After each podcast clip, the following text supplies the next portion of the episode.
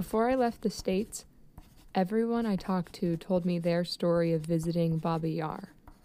How, when they stood there, they could feel the bodies of the 34,000 Jewish people massacred on that site.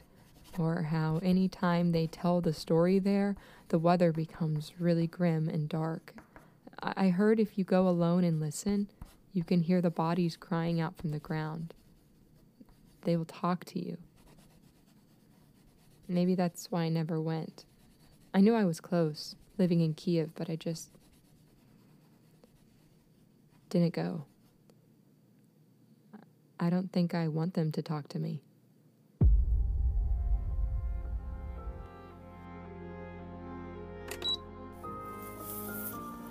Okay, the recorder's on.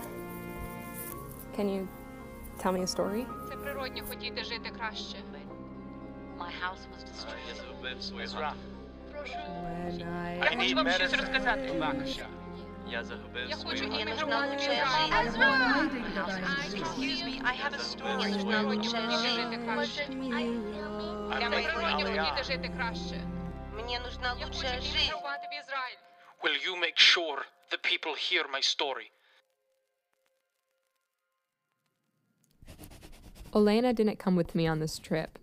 I have a temporary translator, Alexander. He sweats when he translates because he's so nervous. We have to take a lot of breaks.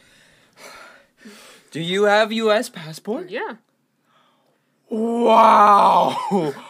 Golden ticket! I want to do engineering in America.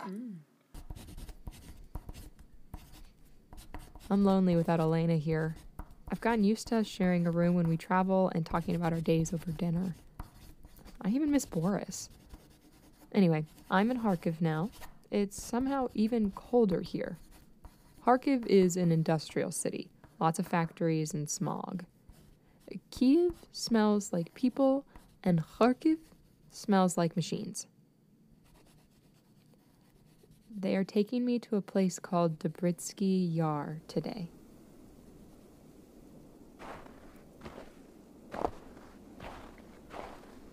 This is where they made us leave our luggage and clothes.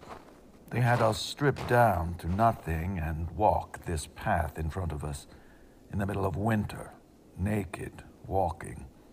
Then line up and face a pit that was our grave. We would all be shot, except some who were not strong would just be pushed into the pit and left to die. This place is not known like Babi Yar, but at least 16,000 people died here. It was just me and the tour guide at the top of the snow covered hill.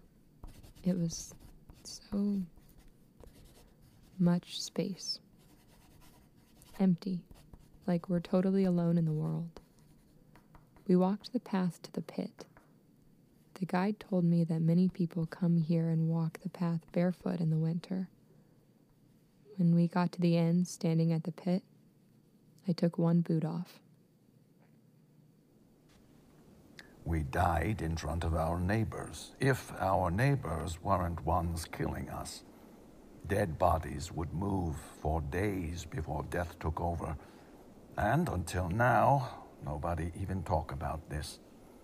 It is not about being sad, of course. It makes us stronger. Do you see that sign? The sign says, Here the dead teach the living. Here the dead remind the living. You ask about anti Semitism now. It is not like years ago, but we remember. I remember. So, one man throws rocks at a synagogue. That is not killing. I know this. But I know the past. I carry this with me. Because in our own homes, we walk on the blood of our people. So, no, nobody killing Jews today. But I look at this and pray they will not tomorrow. He told the story standing on the site, and the clouds didn't roll in, and no one who died talked to me. But I felt like the ground underneath me gave out, like I was standing in the air, but I weighed 1,000 pounds. And my one foot in the snow, It felt like everyone was grabbing at my ankle.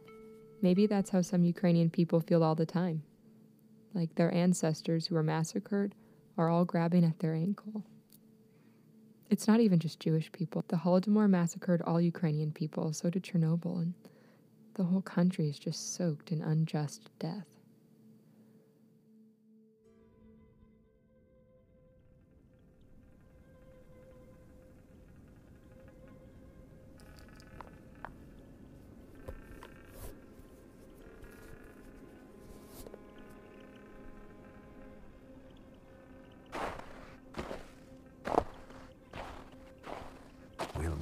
Back up there.